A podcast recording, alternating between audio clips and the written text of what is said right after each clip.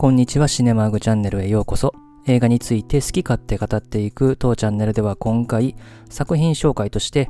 空飛ぶタイヤという作品を取り上げたいと思います。今回は前編ですので映画の概要、スタッフやキャストの紹介をさせていただいて後編の方でどちらかというと映画を見た人向けの話をしていきたいと思います。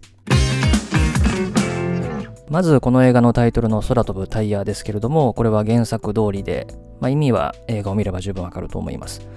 2018年の日本映画で上映時間は119分。映画のジャンルはドラマですね。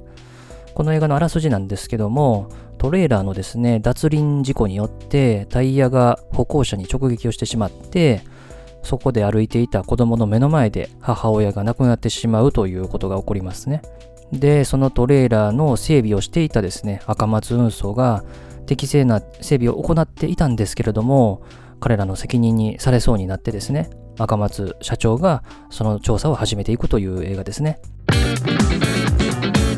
で、この映画には原作がありまして、池井戸潤の空飛ぶタイヤが原作ですね。で、池井戸潤は1963年の岐阜県生まれでですね、まあ一番有名なのはね、半沢直樹、それから下町ロケットなどがね、ありまして、連続ドラマとしても放送されてますね。で、この空飛ぶタイヤってのは2005年から連載をされて、2006年に単行本が発売されたものですね。で、その後、ワウワウでドラマとして放送された後に、2018年に映画化ということで、池井戸潤の小説の映画化っていうのはこれが初めてですね。で、この映画の監督を務めたのは本木克秀ですね。彼は1963年の富山県生まれで、98年に監督デビューをしてですね、以降は釣りバカ日誌シリーズの11から13作目まで、でそれからドラッグストアガール、レーシングストライプス、ゲゲゲの鬼太郎、鴨川ホルモン、超高速参勤交代などの監督をされている方ですね。で、この映画の主人公、赤松運送の赤松社長を演じたのが永瀬智也ですね。彼は1978年の神奈川県生まれで、まあ、TOKIO のメンバーとなってですね、映画の出演としてはそこまで本数多くないですけれども、工藤官九郎の、まあ、夜中のヤジさん北さんとか、トゥーヤングトゥーダイ若くて死ぬなどの出演が知られてますね。でそれからこのトレーラーのですね、えー、売ってる会社ですね、ホープ自動車っていう会社ですけれども、そこで販売部としてですね、沢田という男出てくるんですけども、彼を演じたのがディーン・藤岡ですね。1980年の福島県生まれで、映画の出演はそこまで本数多くないですけども、この映画以降で言うと記憶にございませんなどがありますね。それからこのホープ自動車の取締役の加納を演じたのが岸辺一徳ですね。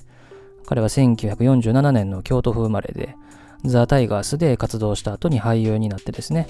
時をかける少女、その男凶暴につき、死のトゲ、青春でんでけでけでけ、ザ・トウイチ、フラガールなど、もう本当に多くの映画で、